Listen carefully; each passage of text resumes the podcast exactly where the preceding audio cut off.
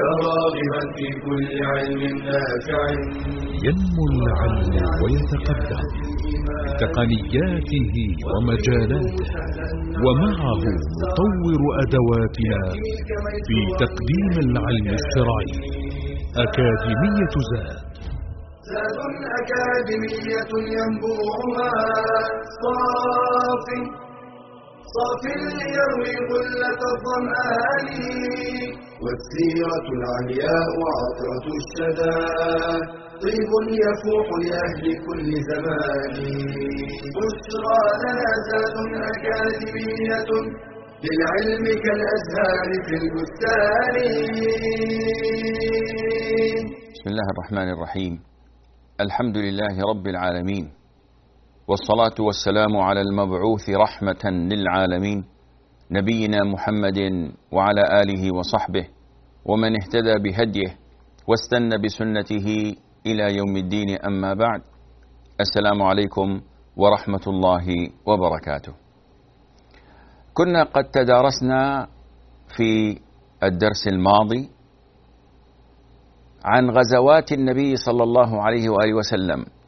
والسرايا التي بعثها وعددها ثمانية ما بين هجرته ما بين مقدم دخوله على المدينة ومعركة بدر الكبرى.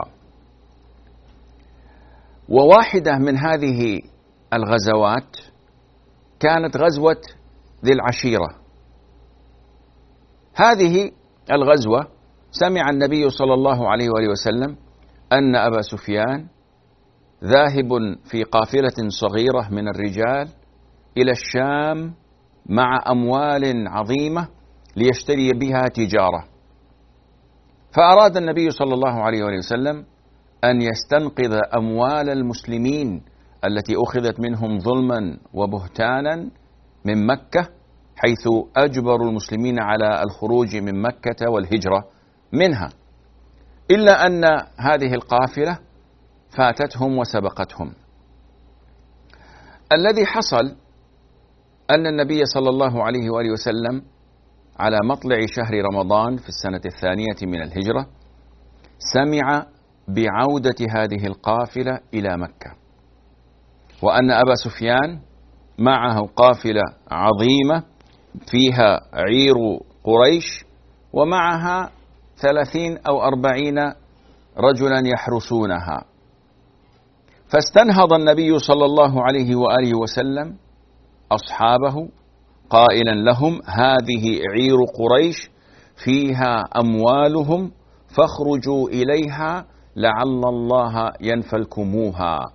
أي لعل الله عز وجل يجعلها لكم من الفيء ومن النفل ومن الغنيمة الباردة. يسأل سائل كيف للنبي صلى الله عليه وسلم أن يعرف بخروج قافلة أو برجوعها. هذا فيه أهمية وتبيان لضرورة وجود العيون وهو ما يعرف باسم الاستطلاع التجسس معرفة الواقع. هذه الأمور اللوجستية أو اللوجيستكس كما تعرف في الشؤون العسكرية الحديثة. هذه من أهم الأمور لأن على ضوئها يستطيع القائد أن يبني قراراته وأن يخطط هجماته. وإلا فإن الطيران مثلا يقصف مخيمات العدو لكنه يحتاج لمعرفة الإحداثيات الصحيحة وأن هذا الموقع هو حقيقة موقع للعدو وليس موقع للحلفاء أو للأصدقاء أو للمسلمين. لذا إن من أخطر الأمور أن يحصل تعاون بين المسلمين وغيرهم من الكفار في مثل هذه الأمور ويستقي المسلمون هذه الأخبار اللوجستية وهذه الإحداثيات من الكفار. لأن الكفار قد يستغلونهم وعوضا عن يعطوهم مواقع العدو فإنهم ربما يجعلوهم مثلا يستهدفوا مواقع المسلمين أو مخيمات الصديقة وفي ذلك ما لا تحمد عقباه. هذه العيون لم تكن فقط للمسلمين بل كان المشركون يستخدمونها أيضا. فأبو سفيان في المرة الأولى عندما أدرك أن الطلب خلفه ولكنه بقدر الله نجا وهو عائد من الشام تحسب لذلك واتخذ سبل الحيطة والحذر فأرسل عيونه خائفا أن يتعرض له المسلمون كما تعرضوا له في المرة الأولى. ويشاء الله عز وجل أن تأتي له الأخبار بأن النبي عليه الصلاة والسلام قد خرج من المدينة. كيف عرف ذلك؟ أرسل عيونه وهو بنفسه تقدم. يترصد يستعلم وجاء في بعض الروايات أنه لقي مجدي ابن عمرو الجهني وهو الذي حال بين المسلمين وبين المشركين من قبل. فلقيه إن كان قد رأى النبي عليه الصلاة والسلام أو من معه فأخبره بأنه لم يفعل. لكنه أخبره أنه رأى رجلين من غير هذه المنطقة. فأشار إليه أو طلب منه أن يخبره عن مكان مناخ آه، راحلتهما. فذهب وأتى إلى روث البعير. أتى إلى البقايا الفضلات. وفتفتها فوجد فيها أثر نوى التمر. فعرف أنهما من يثرب أنهما من المدينة. فعرف أنهما عيون للرسول عليه الصلاة والسلام يتفقدون الطريق. فحاد عن الطريق المعتاد وفر بقافلته تجاه البحر سالكا طريقا غير الطريق الذي كان يسلكه من قبل. عندما خرج الرسول عليه الصلاة والسلام لم يعزم على أحد أن يخرجوا معه إنما قال لهم إحنا ذاهبين لنأخذ هذه الغنيمة الباردة ولن يكون فيها كبير قتال. فلم يعزم على أحد الخروج. لذا خرج معه من كان مستعدا وجاهزا وهم قرابة البضعة عشر رجل وثلاثمائة يعني 314 319 يزيدون قليل أو ينقصون قليل. هذا هو العدد. ولم يكن معهم تلك العدة والأسلحة الثقيلة كما يقال إنما هو سلاح الراكب النبي صلى الله عليه وسلم خرج مع أصحابه والمسافة ليست بالقريبة 160 كيلومتر ما بين بدر والمدينة وهي يعني مكان معروف بين مكة والمدينة فيها بئر بئر بدر المعروفة. ما كان معهم إلا فرسان. 314 رجل تقريبا. ولم يكن معهم إلا سبعين بعيرا والمسافة طويلة. فكان يتعاقب الثلاثة على البعير. فالنبي صلى الله عليه وسلم وعلي بن أبي طالب ولبابة أو أبو لبابة وقيل مرثد بن مرثد الغنوي. كانوا يتعاقبون على بعير. وكان النبي عليه الصلاة والسلام إذا جاءت نوبته ليمشي أعطاه حصته أو نصيبه أحد أصحابه. فقال لستم ب يعني أحق بالأجر مني. أنا أريد الأجر أيضا وأنتم لستم بأقوى وأشد مني. بحيث تستحملون المشي وأنا لا أستحمله.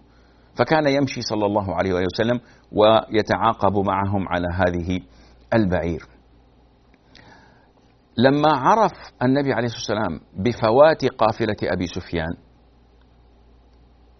كان من الحكمة أن يستمر وأن لا يرجع لكي يرفع من معنويات أصحابه ولكي يثبت للعرب أنه كما يقولون يريد ال ال ال ال العمل في تثبيت ونشر الإسلام وجعل هيبة الإسلام واضحة بينة لا شك فيها. بعض الصحابة ما أحب أن تفوته تلك الغنيمة لأنه تطلع إلى استرجاع بعض أموالهم وتطلع إلى أن يزيد في النكاية في أهل قريش قال عز من قائل كما أخرجك ربك من بيتك بالحق وإن فريقا من المؤمنين لكارهون يجادلونك في الحق بعدما تبين كأنما يساقون, يساقون إلى الموت وهم ينظرون. ما كانوا يخافوا الموت هم ما خرجوا إلا للموت. لكنهم كانوا يودوا أن غير ذات الشوكة تكون لهم بمعنى أنهم كانوا يريدون الغنيمة والقافلة أنه هذا أشد إيذاء بالنسبة لقريش الآن أبو سفيان بعد أن حاد عن الطريق المعتاد أرسل ضمضم بن عمرو الغفاري إلى قريش على فرس سريعة يستنهضهم فجاء قريش وشق ثيابه وجذع أنف بعيره وصاح فيهم الغوث الغوث يعني أدركوا أموالكم فإن محمدا عليه الصلاة والسلام قد أتى يريد أن يأخذها. المشركون عندما سمعوا بذلك جن جنونهم. لأن أنت الآن يعني تهددهم في مصالحهم المالية المادية في جيوبهم. فخرجوا كما جاء في السير قرابة الألف رجل على مئتي فرس وسبعمائة بعير. تخيل يعني جيش جرار. كلهم أو معظمهم راكبون معهم القيان يعني الإماء التي يغنين والمعازف والدفوف خارجين بأبهة وببطر وأشر وكبر وفخر وخيلاء. قالوا نريد أن نعلمهم درسا. لا ينسونه أبدا فتهابنا العرب. لما خرجوا عرفوا أن الله عز وجل قد أنجى أبا سفيان والقافلة. فجعل عتبة بن ربيعة جعل العقلاء من كفار قريش يشيرون على قومهم بالرجوع وأن الخروج ليست من ورائه. فائدة. ولكن أبا جهل ولكن أبا جهل استكبر لأنه فرعون هذه الأمة وعاند رغم النصيحة وأصر على الخروج. فلما رأى الأخنس بن شريق ذلك رجع بكل من معه ولم يخرج للقتال. أبو جهل قال والله لا نرجع أبدا. فلما خرجوا وعرف النبي صلى الله عليه وآله وسلم بأن العير قد فاتتهم القافلة قد ذهبت أنزل الله تعالى قوله وإذ أعدكم الله إحدى الطائفتين أنها لكم. وتودون أن غير ذات الشوكة تكون لكم ويريد الله أن يحق الحق بكلماته. ويقطع دابر الكافرين. النبي عليه الصلاة والسلام كانت عنده مشكلة. المشكلة أنه خرج ولم يعزم على أصحابه وهم قلة وليسوا مدججين بالسلاح. فلما عرف بالوضع وبخروج الناس للقتال قال أيها الناس أشيروا علي. فتكلم أبو بكر وتكلم عمر وتكلم المقداد بن الأسود فقال امضي يا رسول الله لما أمرك ربك؟ فوالله لا نقول لك كما قالت بنو إسرائيل لموسى قالوا يا موسى إنا لن ندخلها أبدا الآية ولكن امضي ونحن معك. فسر الرسول عليه الصلاة والسلام لهذه المقولة ولكنه استمر قائلا أيها الناس أشيروا علي. فعرف الأنصار أنه يعنيهم أنه يقصدهم. فماذا كان الجواب؟ نستمع إليه إن شاء الله عز وجل بعد الفاصل فابقوا معنا.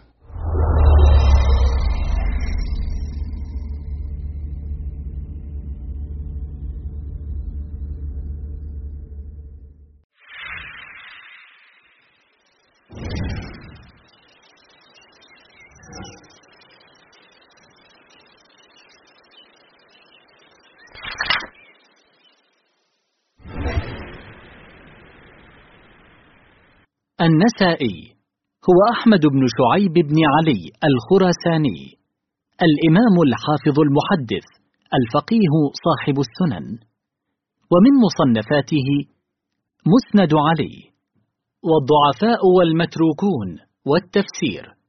قال الحاكم كلام النسائي على فقه الحديث كثير ومن نظر في سننه تحير في حسن كلامه. توفي رحمه الله سنة ثلاث وثلاثمائة من الهجرة.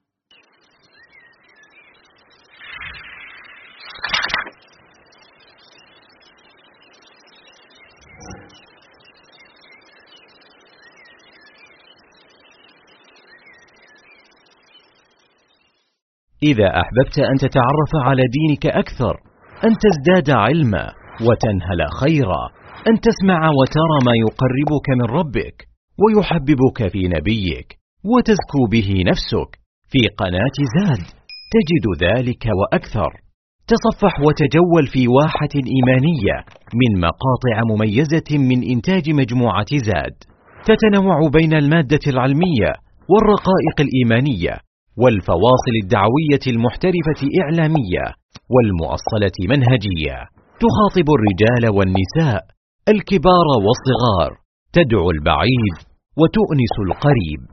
مقاطع motion graphic مميزة دورات علمية متخصصة فواصل درامية شيقة لقاءات دعوية ممتعة برامج تلفزيونية وندوات شرعية.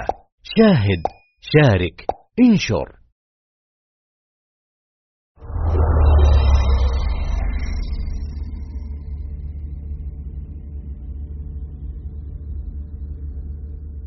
السلام عليكم ورحمة الله وبركاته. النبي صلى الله عليه وآله وسلم أراد أن يسمع من الأنصار فالكلام كله تشجيعي وجيد ومبهج لكن الأنصار هم الذين بايعوا على حماية النبي عليه الصلاة والسلام في المدينة وعلى هذا حصل اتفاق المسلمون على شروطهم الآن الرسول خرج خارج المدينة فالأنصار قد يدور شيء في خلدهم وقد يعني يظن أو يأتيهم الشيطان أنه الآن ليس هذا ما اتفقنا عليه. فأراد النبي عليه الصلاة والسلام أن يسمع منهم. فتكلم سيد الأوس سعد بن معاذ ذاك الرجل الذي عندما توفاه الله تعالى اهتز عرش الرحمن لموته. فرحا بقدومه رضي الله عنه وأرضاه. فقال يا رسول الله والله لكأنك تريدنا. يعني سألت أبو بكر عمر عثمان كلهم تكلموا وأن تقول أشير علي أيها الناس ما في إلا نحن الأنصار. فلعلك تقصدنا. يا رسول الله قد آمنا بك وصدقناك وشهدنا أن ما جئت به هو الحق وأعطيناك على ذلك المواثيق والعهود من السمع والطاعة. فامضي يا رسول الله. لما أردت فنحن معك فوالذي بعثك بالحق. لو استعرضت بنا البحر فخضته لخضناه معك. ما تخلف منا رجل واحد وإنا لصبر في الحرب. صدق عند اللقاء لعل الله يريك منا ما, ما تقر به عينك. فسر على بركة الله. فصل حبال من شئت واقطع حبال من شئت. عادي من شئت. ووالي من شئت. خذ من أموالنا ما شئت وأعطنا منها ما شئت فوالله لما أخ ما أخذت منا أحب إلينا مما أبقيت لنا.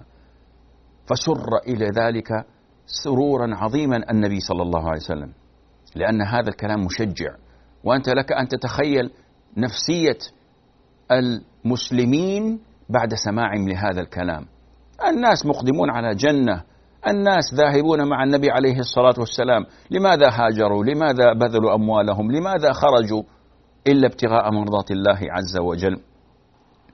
لما اقترب النبي صلى الله عليه وسلم من موقعة بدر وأراد أن يخيم جاءت روايات ضعيفة حديثيا لكنها مشهورة في كتب السيرة. أن الحباب بن منذر رضي الله عنه وأرضاه سأل الرسول عليه الصلاة والسلام أهذا يعني منزل أنزلكه الله تعالى أمرك الله أن تنزل هنا أم هو الحرب والمكيدة؟ قال بل هو الحرب والمكيدة. قال فليس هذا بالمنزل يا رسول الله.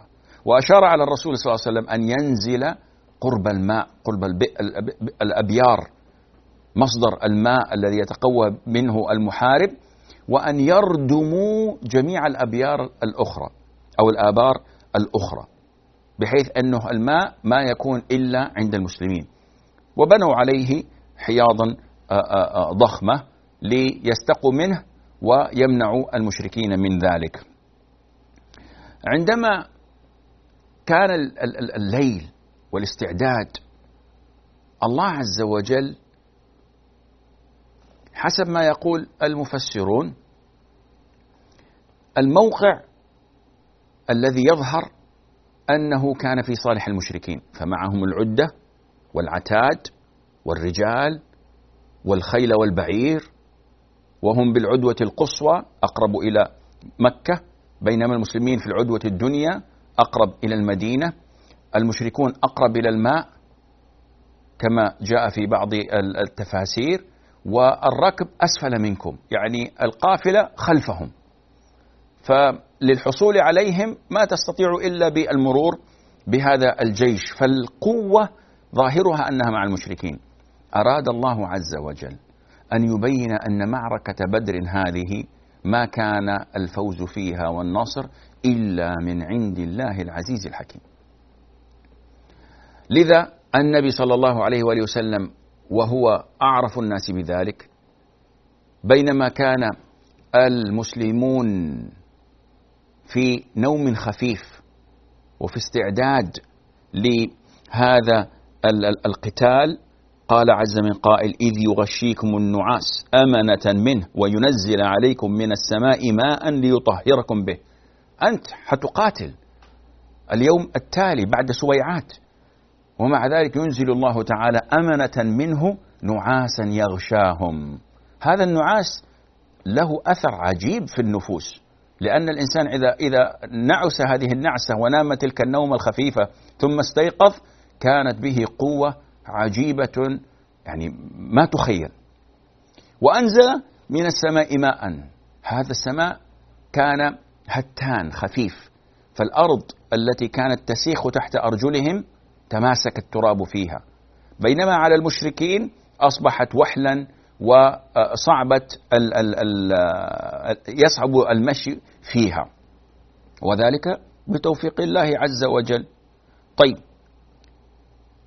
النبي صلى الله عليه وسلم بنصيحة من سعد بن معاذ بنوا له عريشا على تل مرتفع بحيث أنه يدير وينظر ويستطلع أحوال المعركة وجعلوا كتيبة تحميه. وبينما الجميع يستعدون ويسترخون ويرتاحون للمعركة كان النبي صلى الله عليه وسلم يقوم الليل كله عند الشجرة يدعو ربه ويبكي. ويصلي ويقول اللهم هذه قريش قد أتت بخيلائها تكذب رسولك. اللهم فنصرك الذي وعدتني. اللهم إن تهلك هذه العصابة اليوم فلن تعبد في الأرض. يرفع يديه يسقط رداءه من على كتفيه من شدة الاجتهاد في الدعاء وهو يدعو ويدعو ويدعو. إحنا إذا دعونا دعونا خمس دقائق أو ربما أقل. ثم ينفذ ينفذ منا الدعاء. ما يوجد شيء. خلاص نفد نفذت الذخيرة بينما الرسول يمضي ليله عليه الصلاة والسلام. وهو يجتهد في هذا الأمر وأبو بكر يهون عليه يقول يا رسول الله إن الله منجز ما وعدك. مشفق على الرسول عليه الصلاة والسلام. عندما طلعت الشمس يشاء الله تعالى أن تكون في غرب أو في ظهر المسلمين. فالشمس كانت في أعين المشركين. والمسلمون في راحة لأنهم الشمس من خلفهم. أول من بدأ المعركة الأسود بن عبد الأسد المخزومي. رجل سيء الأخلاق شرس الطباع من أهل النار. قال والله إما أن أشربن من الحوض أو لأقتلن دونه. يعني معه الجماعة معه العتاد يشعر بالقوة. فجاء يريد أن يقتحم ليشرب من الماء فتصدى له أسد من أسود الله عز وجل حمزة بن عبد المطلب. فضربه ضربة أطاحت بقدمه. قطع له ساقه. ما يرجع هذا الخبيث ويتعظ إنما يزحف. زحفا إلى الحوض فقتله حمزة قبل أن يصله. لما رأى المشركون هذا الأمر جن جنونهم لأن هذه أول حادثة فهذا ضعف في حقهم. أضف إلى ذلك أن هنالك أخبارا في الليلة السابقة جاءها بها عينهم فقال والله رأيت رجالا قلائل لكن معهم النقع معهم الموت.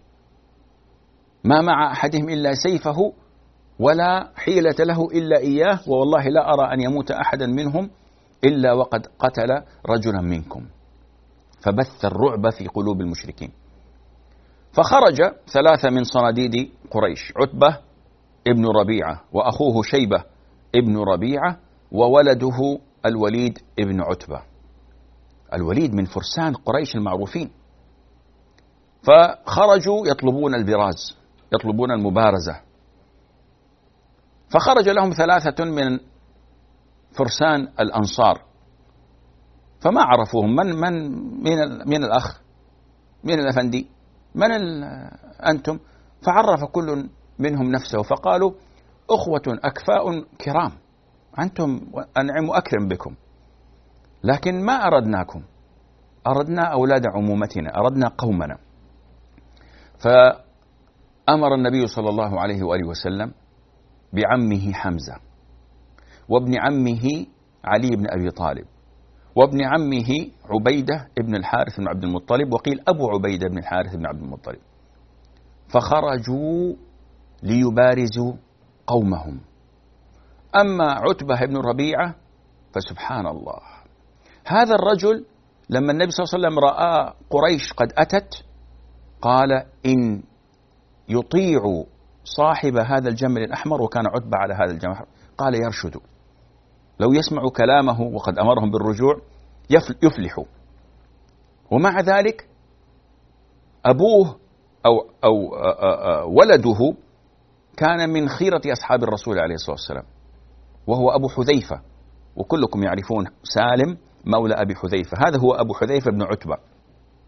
أخو هند بنت عتبة أم معاوية وزوجة أبي سفيان. أبو حذيفة لما قتل أباه وجد في نفسه فقال عليه الصلاة لعلك يعني حزنت. قال والله يا رسول الله إنه كان ذو عقل سديد ورشيد وكنت أرجو أن يهديه عقله إلى الإسلام. لكنه مات مشركا كافرا. فهذا الذي أحزنني ولا أما كأنه أبي وأنه مات خلاص هذا قدر الله عز وجل.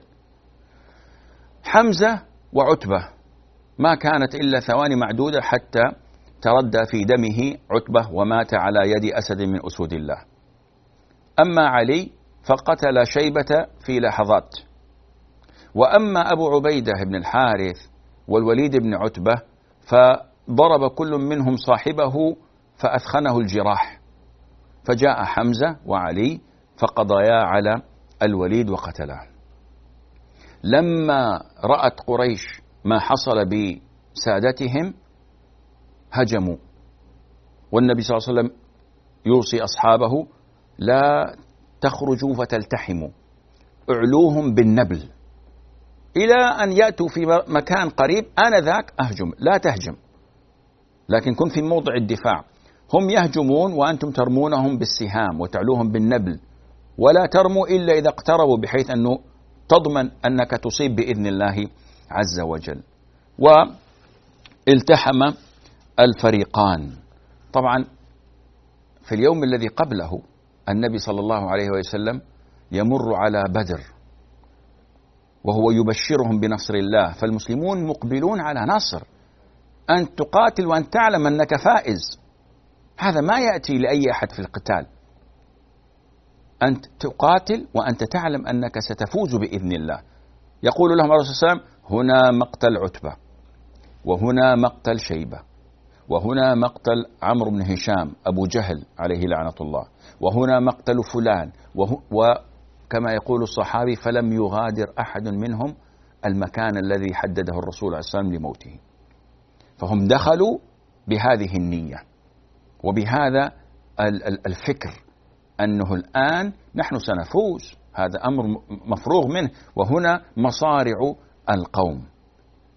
فاصل قصير ونواصل بإذن الله. فابقوا معنا.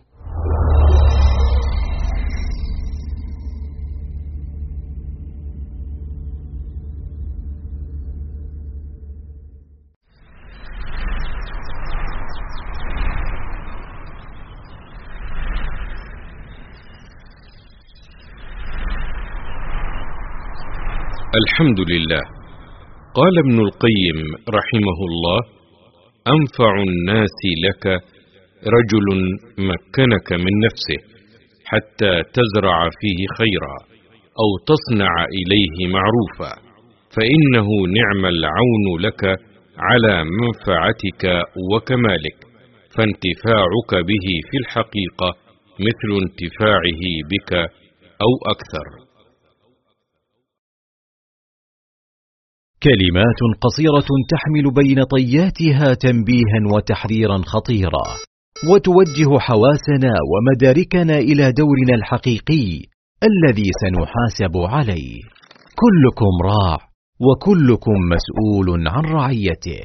فمن أهم أدوارنا الجديرة باهتمامنا في هذه الحياة التركيز على مسؤوليتنا تجاه رعيتنا. فالآباء والأمهات لهم الأثر الأعظم بعد الله في مستقبل الأبناء والأجيال. لذلك خصهم النبي صلى الله عليه وسلم بالذكر فقال والرجل راع في أهله وهو مسؤول عن رعيته والمرأة راعية في بيت زوجها ومسؤولة عن رعيتها. إن الأبناء زهرة الحياة وقرة أعين الآباء والأمهات وبصلاحهم ودعائهم ترفع الدرجات في الآخرة. ولكن يجب أن ندرك أن ذلك مرهون بحسن تربيتهم وصلاح نشأتهم. فهنا كان لزاما علينا البحث عن أبرع الطرقات وأفضل الأساليب في التربية والتوجيه ليكون أبناؤنا في قابل أيامهم مصدر بر وسعادة لنا. وسواعد خير وبناء للمجتمع والإنسانية.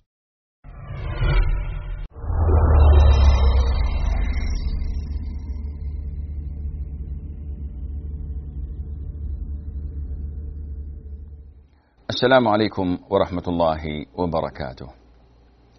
الآن التحم الجيشان. فما الذي حصل؟ بطولات يحكي عنها التاريخ. معجزات يطيش فيها العقل ويحار. أمور عجيبة قلة من المسلمين تغلب وتهزم بإذن الله عز وجل التي خرجت بطرا وفخرا وخيلاء. عبد الرحمن بن عوف رضي الله عنه وأرضاه يقول لنا عن معركة بدر.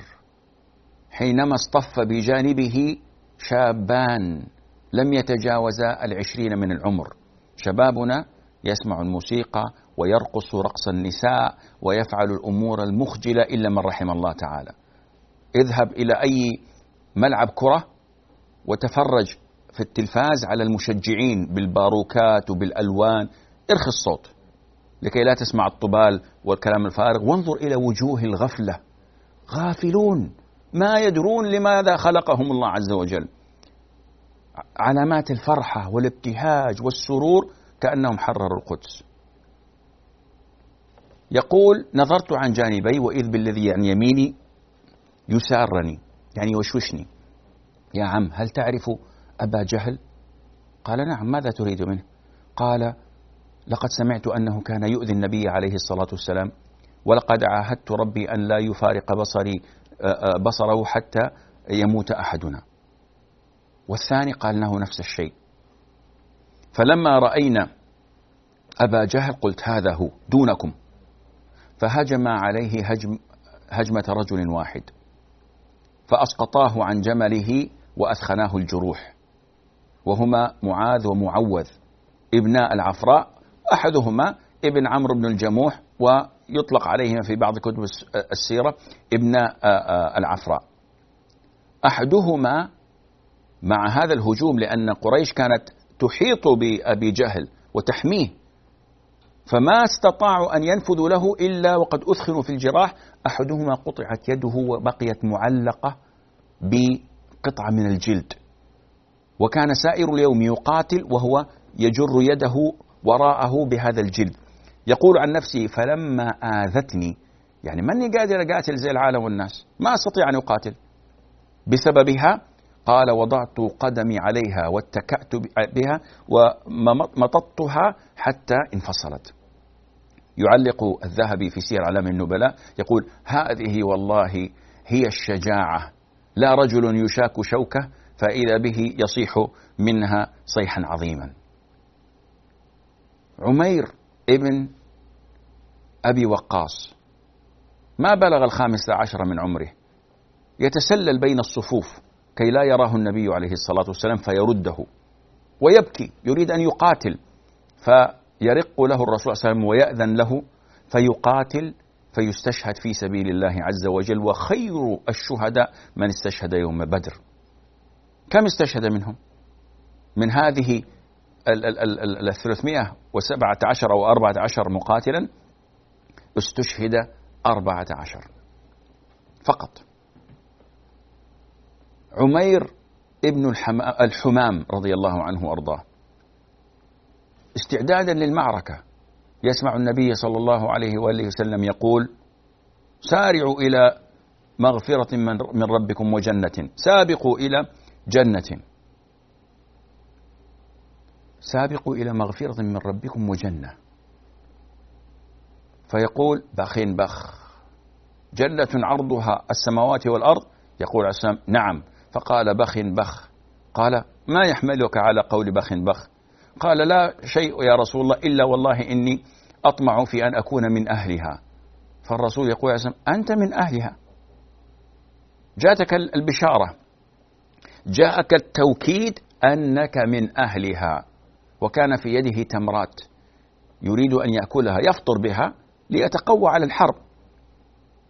إذ به يقول وهو يرمي التمرات والله لئن عشت حتى أفرغ حتى آكل هذه التمرات والله إنها لحياة طويلة. لا إله إلا الله. يقين. أنت تظل في هذه الدنيا تأكل تمرات.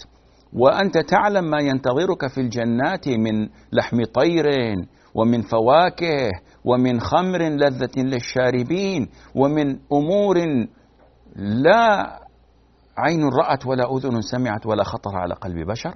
إنها والله لحياة طويلة. فقام فقاتل حتى استشهد في سبيل الله. يأتي رجل فيقول يا رسول الله إني رجل أسود منتن الرائحة. قبيح الوجه. لا مال لي. يعني يا رسول الله أنا أعرف بنفسي. وأعرف أعرف ما يقول الناس عني. يا رسول الله أرأيت إن قتلت في سبيل الله؟ فأين أنا؟ قال أنت في الجنة. فهب الرجل من فوره ومن ساعته فقاتل حتى استشهد في سبيل الله. فتأتيه الشهادة من النبي صلى الله عليه وآله وسلم الذي لا ينطق عن الهوى.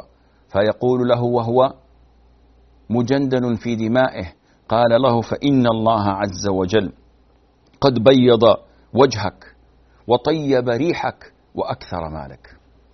ما كنت تشتكي منه قد أذهبها الله عنك بالكلية. أنت الآن في جنة. أنت حي عند ربك ترزق ولست بميت. هذه الحياة البرزخية هذا النعيم السرمدي الأبدي إلى أن تقوم الساعة ومن بعد ذلك ومن ورائه جنات النعيم. درجات عجائب للمجاهدين للمز... للذين استشهدوا في سبيل الله في جنات النعيم. المشركون فوجئوا بتلك الضراوة والشجاعة والإقدام ومن ذلك الرعب الذي قذف في قلوبهم. ما توقعوا أن يصدر ذلك من المسلمين؟ الذين كانوا قبل أشهر مضطهدين في مكة يسامون سوء العذاب. الآن أصبحوا أشجع من من الأسود أقوى من الوحوش إلا أن ذلك لم يكن الأمر كله. إذ أن الله عز وجل أمدهم بمدد السماء. قال عز من قائل إذ تستغيثون ربكم فاستجاب لكم. أني ممدكم بألف من الملائكة مردفين. هذه في سورة الأنفال. سورة الأنفال كلها عن غزوة بدر. بينما سورة آل عمران وما ذكر فيها من مدد الثلاث آلاف أو الخمسة آلاف هذه في غزوة أحد وسيأتي الحديث عنها بإذن الله عز وجل. ألف من الملائكة يقاتلون. النبي صلى الله عليه وآله وسلم أغفي إغفاء ثم أفاق وهو يقول أبشر يا أبا بكر فهذا جبريل وفي ثناياه النقع معه الموت. جاء مع الملائكة. سأل جبريل النبي عليه الصلاة والسلام قال من تعدون أهل بدر فيكم؟ قالوا هم خيارنا. الرجال المسلمون الذين قاتلوا في بدر هم خيار الرجال. فقال جبريل عليه السلام وكذا الملائكة الملائكة الذين قاتلوا يوم بدر. هم من خيار الملائكة. العباس بن عبد المطلب لما أسره المسلمون قال والله يا رسول الله ليس هذا الذي أسرني بل هو رجل جميل الصورة أبيض الثياب. فقال الأنصاري يا رسول الله أنا الذي أسرته؟ فقال له أسكت إنما أسره ملك. الصحابي يقاتل يطرد ويجري خلف رجل من المشركين يفر منه وإذ يسمع أقبل أو أقدم يا حيزوم ويسمع قرقعة صوت وإذ بالمشرك يخر أمامه. ميت. يقلبه فإذ بوجهه قد ضرب بالصوت واخضر جسمه كله. وهم ما يدري من من هذا الصوت من, من أين أتى. والمشركون يقولون والله ليسوا هؤلاء الذين قاتلونا بل أقوام على خيل بيض يلبسون البياض. ما رأينا مثل قتالهم. وقد يسأل سائل طيب يعني جبريل عليه الصلاة والسلام أليس بأعظم مخلوقات الله تعالى ومن أقوى جنده.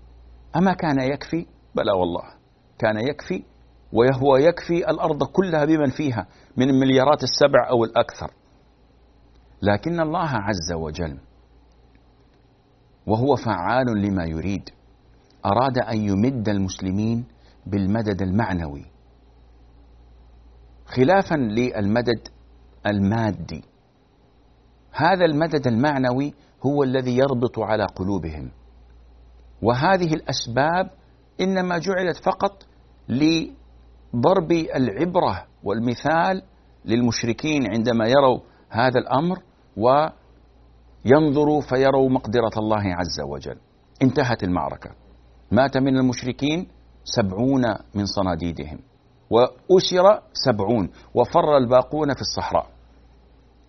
هاربين بالهزيمة والذل والعار. اختلف المسلمون ماذا يفعلون بالأسرى. أبو بكر قال أبناء عمومة وأهل وعشيرة نفديهم ونأخذ المال. عمر قال رضي الله عنه وأرضاه بل اعط كل قريب قريبه يضرب عنقه. عبد الله بن رواحة قال نضرم نارا ونرميهم كلهم فيها. فالرسول سر وارتاح لرأي أبي بكر. وقبل الفدية فأنزل الله عز وجل قوله ما كان لنبي أن يكون له أسرى حتى يثخن في الأرض. تريدون عرض الدنيا والله يريد الآخرة والله عزيز حكيم. لولا كتاب من الله سبق لمسكم فيما أخذتم عذاب عظيم. وكانت نصيحة عمر هي المحببة إلى ربنا عز وجل. فقبل الرسول عليه الصلاة والسلام الفدية و من لم تكن أو لا يكن له مال ليفدي نفسه أعطاه عشرة من صغار المسلمين كي يعلمه يعلمهم القراءة والكتابة. فاستفاد الرسول عليه الصلاة والسلام وهذا يفيد القائد المسلم معرفة الخيارات المتاحة والاستفادة بالإمكانيات قدر المستطاع. أمر الرسول عليه الصلاة والسلام بصناديد قريش بأجسادهم أن نتنى وأن تلقى في قليب خبيث في بئر خبيثة. ومكث في بدر ثلاثة أيام. تسمع العرب بنصر المسلمين. ثم أتاهم بعد ثلاثة أيام يخاطبهم. يا عتبة بن ربيعة يا شيبة بن ربيعة يا عمرو بن هشام يا أبا جهل يا عقبة بن أبي معيط يا كذا يا أمية بن خلف. إنا قد وجدنا ما وعدنا ربنا حقا فهل وجدتم ما وعدكم, وعدكم ربكم حقا؟ فقال عمر يا رسول الله أتكلم قوما قد جيفوا؟ هذول ما يسمعون الموتى قال قد علمت لكنهم لكنكم لستم بأسمع لما أقول منهم إلا أن الله أسمعهم. يعني هذه حالة خاصة في أن الموتى يسمعون ولا الأصل أن الموتى لا يسمعون أبدا بعد مفارقتهم لهذه الدنيا.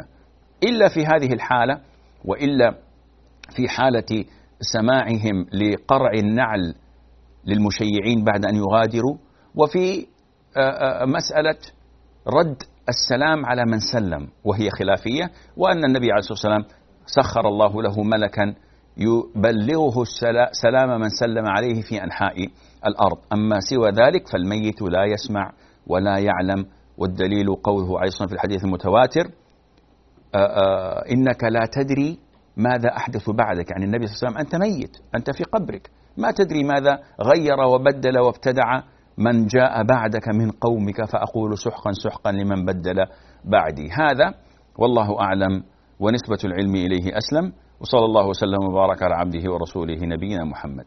يا راغبا في كل علم نافع متطلعا لزيادة الإيمان وتريد سهلا النوال ميسرا يأتيك ميسورا بأي مكان. زاد زاد أكاديمية ينبوعها صاف صاف ليروي غلة الظمآن والسيرة العلياء عطرة الشدى. طيب يفوح لأهل كل زمان. بشرى زاد أكاديمية للعلم كالأزهار في البستان.